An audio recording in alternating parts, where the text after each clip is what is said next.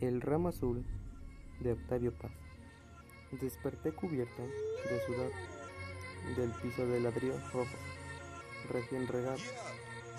Seguía un vapor caliente, una mariposa de alas revoloteaba encandilada alrededor del foco amarillento.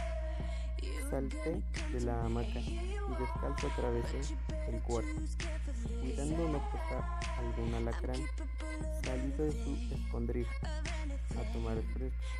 Me acerqué al ventanillo y aspiré el aire del campo. Se oía la respiración de la noche, enorme, femenina.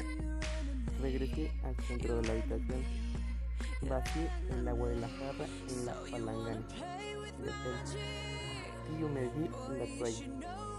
Me me froté el torso y las piernas con el trapo empapado.